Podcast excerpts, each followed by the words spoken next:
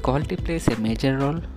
If your question is that, and you might be having another question, how it plays a major role? Yes, of course, quality plays a major role no matter which specialty you're working in ED, ENM, OP, radiology, surgery, whatever might be the specialty. The only thing which you need to remember is if you have a knowledge in medical coding, super, congratulations. But just differentiate whether you have theoretical knowledge or practical knowledge.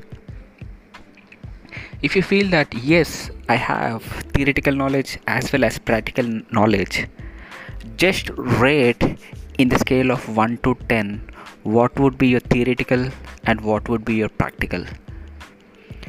If your range for both theoretical as well as practical 10 on 10 congratulations. Definitely you will be achieving your quality no doubt.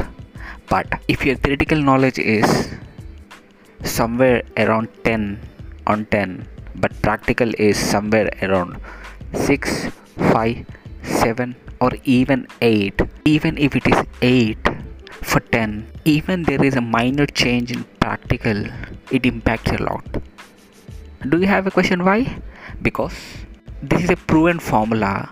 Out of 100% 30% is for theoretical knowledge and rest 70% would be for practical as well as logical thinking.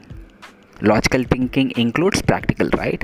So if you're good with the theory whatever you have learned in medical coding guidelines and everything then you're prepared for 30% now it's your responsibility to focus on 70% what you need to do in order to focus that 70% it plays a major and major role in order to control your quality in order to maintain your quality in order to achieve your quality no matter whatever might be the benchmark. If your benchmark is x already you have a mindset that yes i need to achieve that.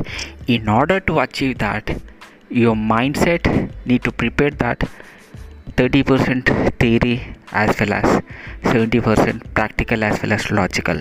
How this practical helps? The number of charts you work the number of charts you code the number of charts you analyze the number of guidelines you remember the number of guidelines you refer all this comes under practical. And one thing you need to remember you need to have logical thinking as well sometimes. In all the scenarios it may not include theory or practical but logical works over there. That doesn't mean that logical is the key. No.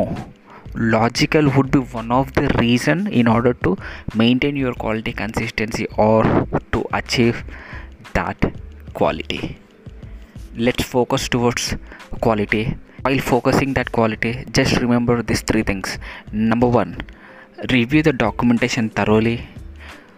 Go through all the coding clinics or all the coding guidelines or updates which you have for that respective scenario and just analyze what would be the alternate condition which you can code as per your thought process.